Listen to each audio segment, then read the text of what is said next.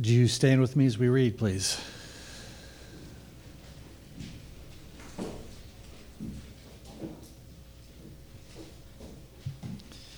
We're reading from Matthew 6. Do not lay up for yourselves treasures on earth, where moth and rust destroy and where thieves break in and steal. But lay up for yourselves treasures in heaven, where neither moth nor rust destroys and where thieves do not break in and steal. For where your treasure is, there your heart will be also. The eye is the lamp of the body. So if your eye is healthy, your whole body will be full of light. But if your eye is bad, your whole body will be full of darkness. If then the light in you is darkness, how great is the darkness? No one can serve two masters. For either he will hate the one and love the other, or he will be devoted to the one and despise the other. You cannot serve God and money. The word of the Lord.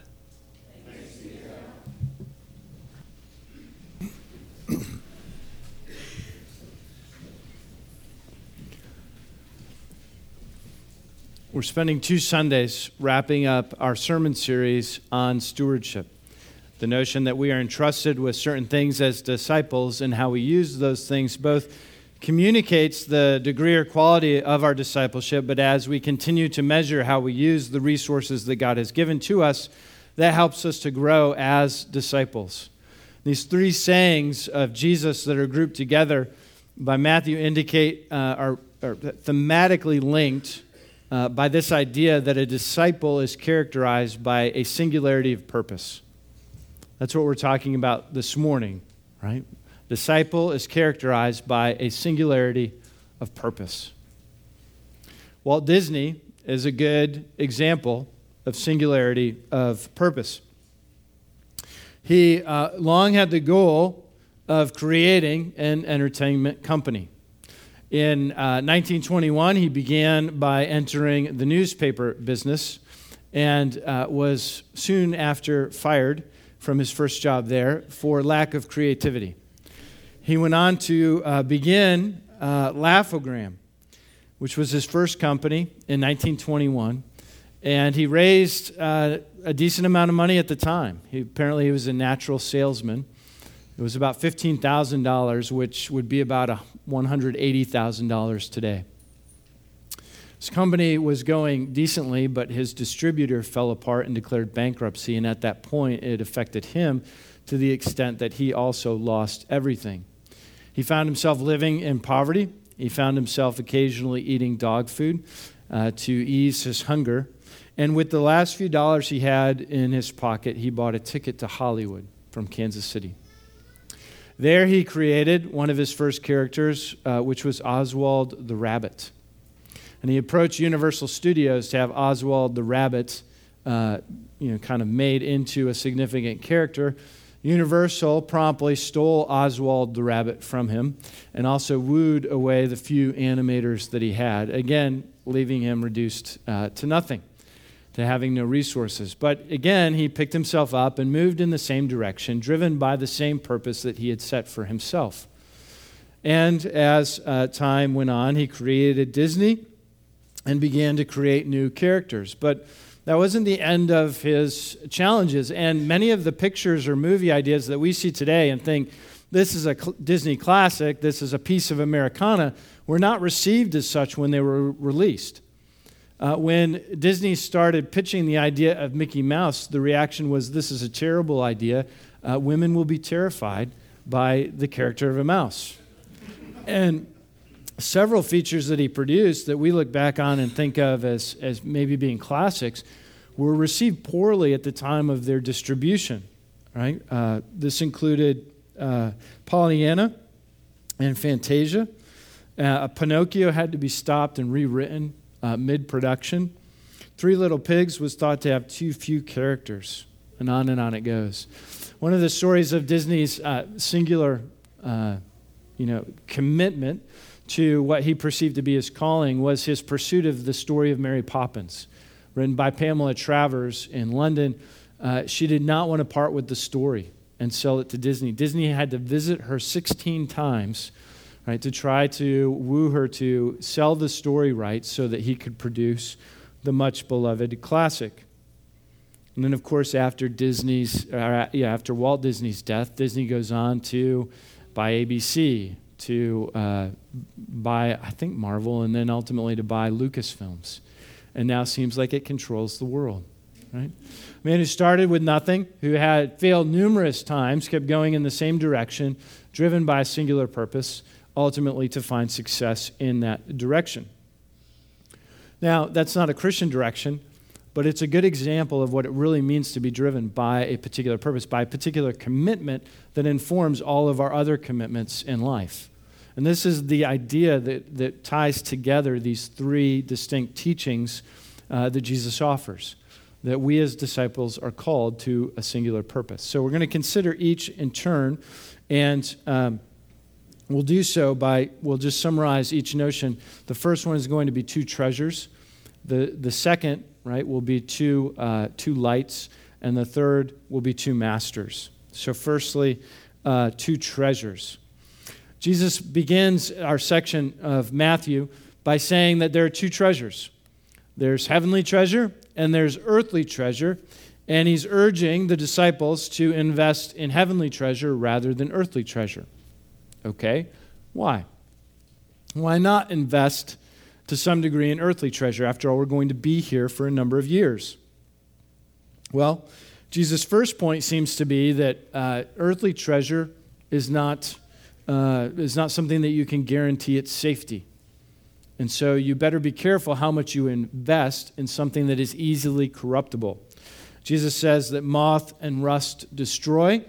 Rust is probably not the best translation there. It's a very old translation. But literally the word means eaters and is probably referring to rodents. So the notion is you might have some kind of treasure that could be consumed. And indeed, in the ancient world, treasure often meant multiple sets of clothes or some high-end clothes. Moths and rodents might come and eat that sort of thing. Not only that, but your treasure, if it's earthly, is susceptible to being robbed. It's pretty easy to break into a house in the ancient world. Houses, the walls of houses were made of straw and clay. You could dig a hole in the back of the house, sneak into the house, take what you wanted, and sneak back out through the hole that you had made. So Jesus seems to be saying, you might invest all this time and energy into earthly treasure, but that earthly treasure can be expired very easily. It can be consumed by things that you have no control over. This is why Jesus puts it this way in verse 21.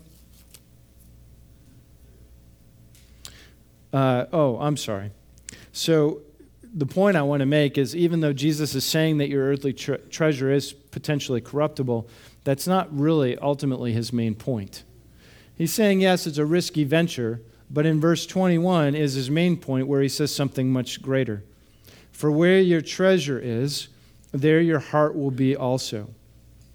Where your treasure is, there your heart will be also. Now, at the forefront certainly is money, but we wouldn't limit what Jesus is talking about to money, because right, your treasure can exist in all sorts of things, and he's defining your treasure as where your heart is located.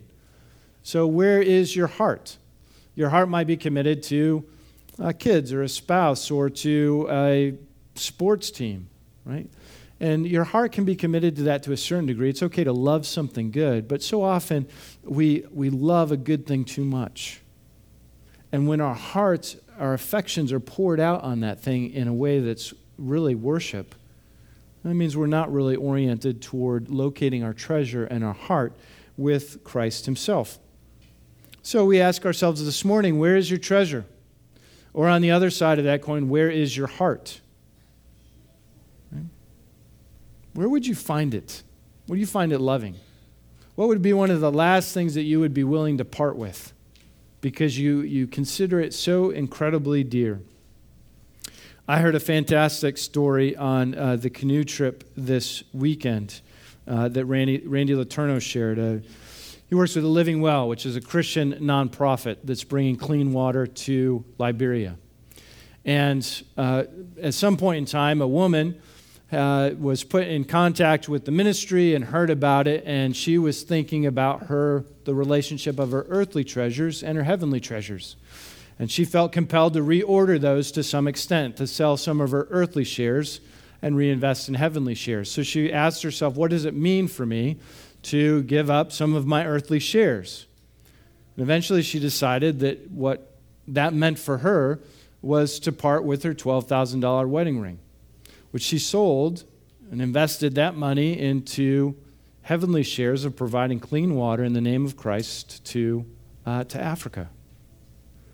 Now, that's remarkable in and of itself, but the woman found the experience so rewarding that she began to compel other women to consider doing the same thing, to the extent that she's compelled about 1,000 women to give up their wedding rings and invest that money in something, right, that is more heavenly oriented. Because you're not taking your wedding ring with you.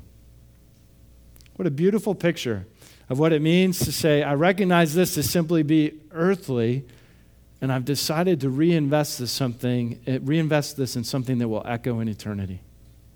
Right? The things that we so often value here, right? The gold, the metal, right? When Revelation tells us that the streets are paved with gold, it doesn't mean that heaven's a really rich place. It means that the things that we value now are the same as dirt and asphalt on the other side of the kingdom. Right? So why would we give them such value now? Where does your heart lie? Where does your treasure lie? And are you willing to sell some earthly shares in order to gain some heavenly shares? This is the first aspect of singular purpose that Jesus brings to the disciples. Right? That there are two treasures, and you had better be thoughtful about which treasure you are choosing to invest in. The second aspect of Jesus' teaching of singular purpose is about having two kinds of light. And here he speaks about the human eye. Now, the physiology of the human eye wasn't something that was deeply understood in the ancient world, at least not in the way that we understand it today. Generally, it was understood that the eye somehow allowed light to come into the body. If you close your eyes, you're in darkness. But if you open your eyes, light somehow proceeds into you in a way that you can perceive it. And this idea then was carried forward that what you are perceiving or gazing upon then would affect the inside of you. Right? And this is the idea that Jesus is expressing, that what you gaze upon, right, even though light is coming into your body in the act of seeing, may bring light in or may bring darkness in, depending on what has captured your focus. Now, if we took this seriously, right, that the physiology that Jesus describes in verse 22, look at it with me, the eye is the lamp of the body also, so if your eye is healthy, your whole body will be full of light, but if your eye is bad, your whole body will be full of darkness. If we took seriously the notion that what we gaze upon brings either light or darkness into us to the degree that that light or darkness affects our entire disposition, we would be very careful about what our eyes gazed upon. Right? A lot more careful than we probably are. I think we like to play with the darkness a bit. I also heard a funny story this weekend when Father was speaking about his daughters. And at some point in time, his daughter had used language she wasn't allowed to use. And she ended up, as a punishment, getting her mouth washed out with soap, which if you've been there, that's a pretty unpleasant experience. Well, the younger sister, right, another daughter, at one point in time was apparently obviously toying with the idea of also using words that were not acceptable. And so she was warned that this too will happen to you if you choose to disobey. And the older sister testified, yes, this is very bad. You do not want your mouth washed out with soap, so don't go down this road. Now, what do you think the younger sister did? She's very clever, right? Secretly, she was observed not that long afterwards, right, tasting a bar of soap, right? Slightly, just with the tip of her tongue. How bad is this? I'm going to measure the consequence of my sin, right? And therefore, I can make a decision. How much sin can I engage before the consequences become too severe that I'm not willing to engage that sin? It's the story of all of our hearts, Right? How much darkness can I allow in before I really get into trouble? Or before I have to focus on something that's light because it'll chase away the darkness. We think to ourselves, I think, sometimes that we have the ability to control or to monitor just how much goes in. And so I can enjoy this aspect of sin for a certain period of time, but then I'll retreat and exercise control and be in good stead with God. As if we had that kind of self-control over our hearts. As if ever playing with sin and darkness was a good thing. And so again, we come back to the question, what do our eyes take in and what do our eyes focus upon?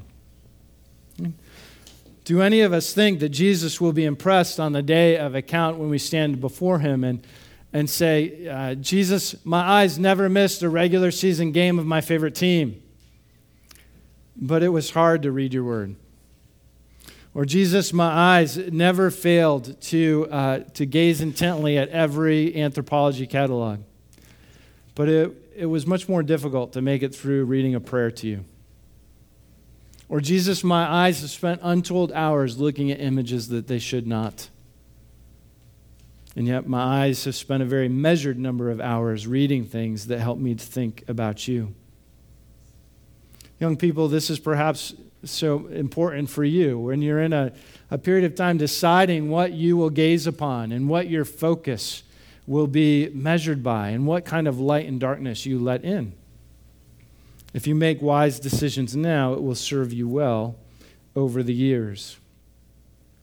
Because if we underestimate the darkness that is within us, then we're dark about our darkness. We're self-deluded about the degree of darkness within us. And this leads us to a terribly dangerous place, which is the nature of Jesus' warning in verse 23b. If then the light in you is darkness, how great is the darkness?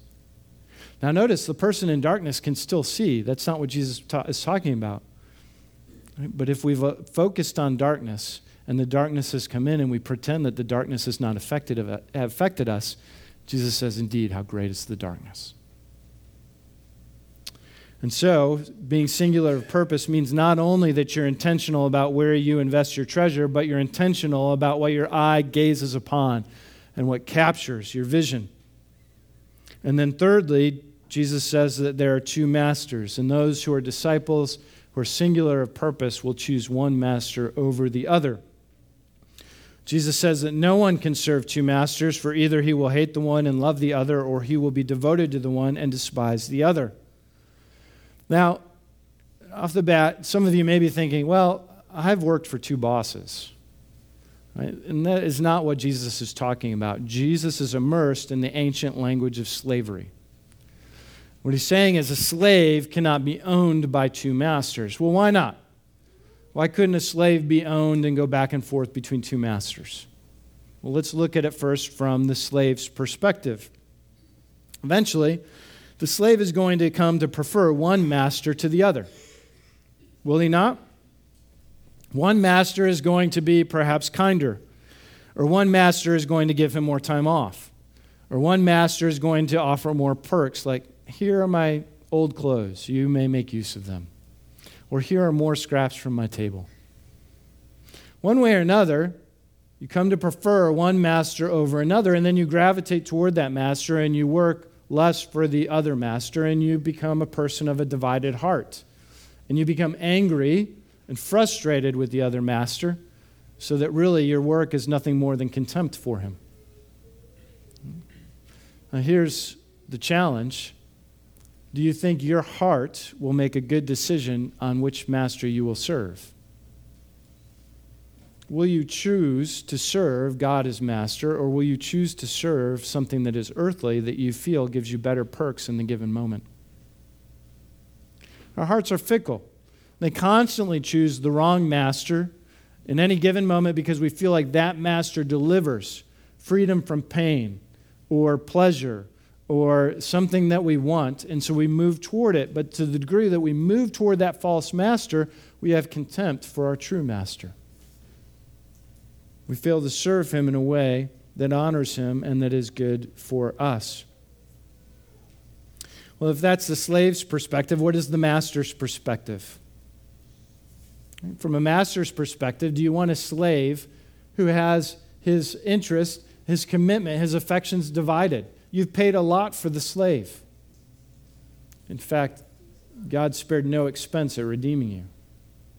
And will he take lightly that you simply decide at various times to serve other masters? To say, yes, God, thank you for what you've done in Jesus. I appreciate that. And to make sure I'm in good stead with you, I'm going to offer you 35% of my time and my energy and my money. The other 65%, I'm going to distribute through a master portfolio.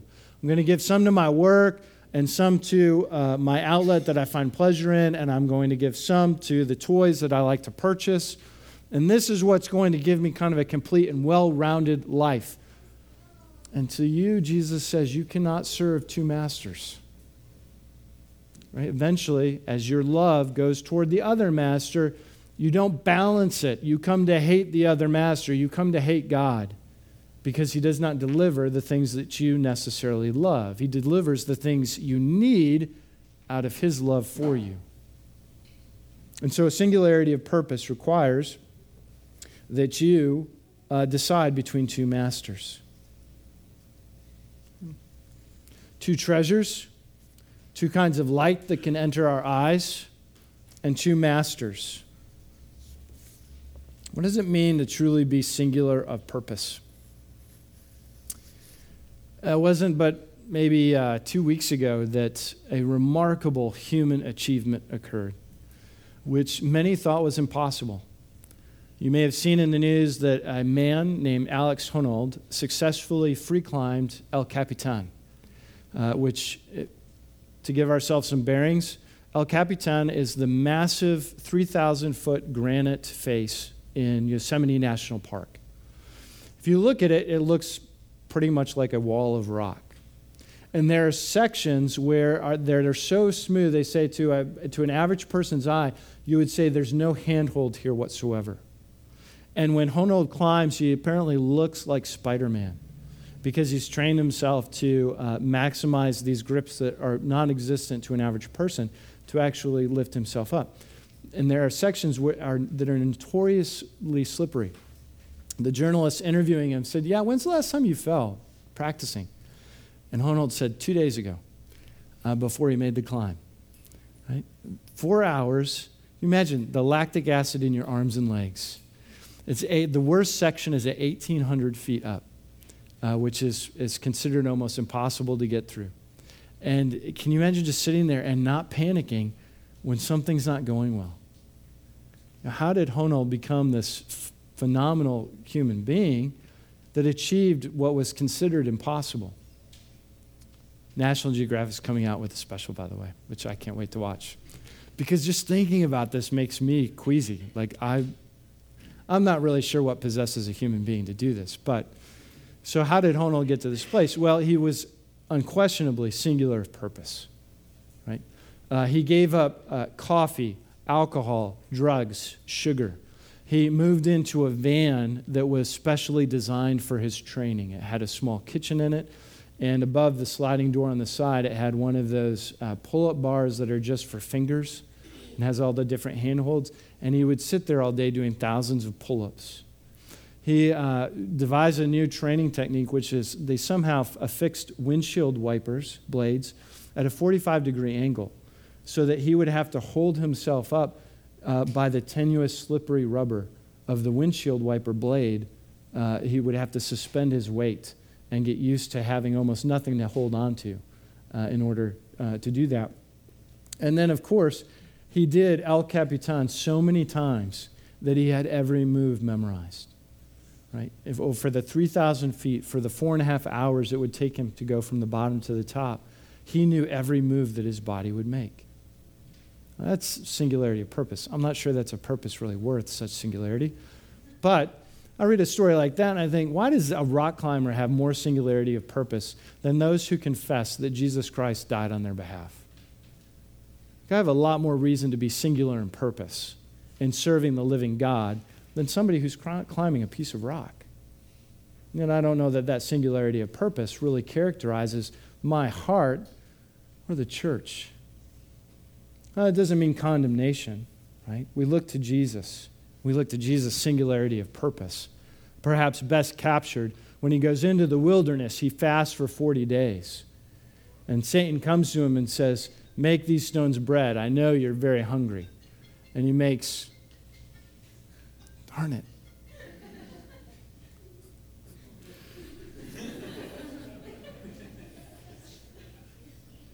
It's so hard to read. You just lose it all. And Eric is laughing at me back there, which... So all right, for the first time ever, I thought I could set my timer this morning for the time I wanted to know I wanted to be close to finishing. It was all set. And I thought if your phone was off, it wouldn't make a sound. So it went off in the last service, right at this point. And we had the same experience. So... afterwards, Dwayne, our technology expert, told us you can't. There's no such thing as a silent timer on the iPhone. Note to iPhone users. So I set an alarm, which I'm pretty sure you can make vibrate somehow. But it said vibrate. I failed. That's why it just went off. I apologize. It was very distracting. I will come up with a new system that we'll put into practice next week. Jesus' singularity of purpose, right? 40 days hungry, Satan says, turn these stones into bread. And Jesus says, no, I live by the word of God alone. He takes Jesus to the top of the temple and he says, throw yourself down. Make God prove that he loves you because he sure doesn't look like it right now. And Jesus says, no, you don't put the Lord your God to the test. And Satan takes him to another mountaintop, and he says, all the kingdoms of the world can be yours. And Jesus says, no, we worship and serve God alone. In each case, he quotes Scripture, but demonstrates his complete singularity of purpose in obeying the Father and trusting that the Father's story for him will be the best possible story, even though the stories that Satan offers to him are very attractive. Right? In that very moment, Jesus faces, yes, I could have two treasures. The choice is before me. There are two kinds of light here, and there are two masters. And in each decision, he chooses singularity of purpose, that his whole heart will belong to God alone. This is the call that Jesus invites us to today, that his singularity of purpose has what? It's won us. It's saved us. We are saved by his grace. But now he invites us to participate in that singularity of purpose that we might glorify God, but also be more intimate with him. To the degree that we would invest in earthly treasures, to the degree that we would allow our eyes to take in darkness rather than light, and to the degree that we would serve masters other than our Lord Jesus, is to the degree that we move away from him. But as we locate, right, our singular purpose in his calling, and in our salvation, and seek to serve him, we draw near to him. So that is the challenge this morning. It's the invitation this morning that I think Jesus makes to all of us. Where in your life are you not singular in your purpose? Well, right, there are lots of places. But as you think about it, right, as we talk about two treasures and two lights and two masters, what comes to mind?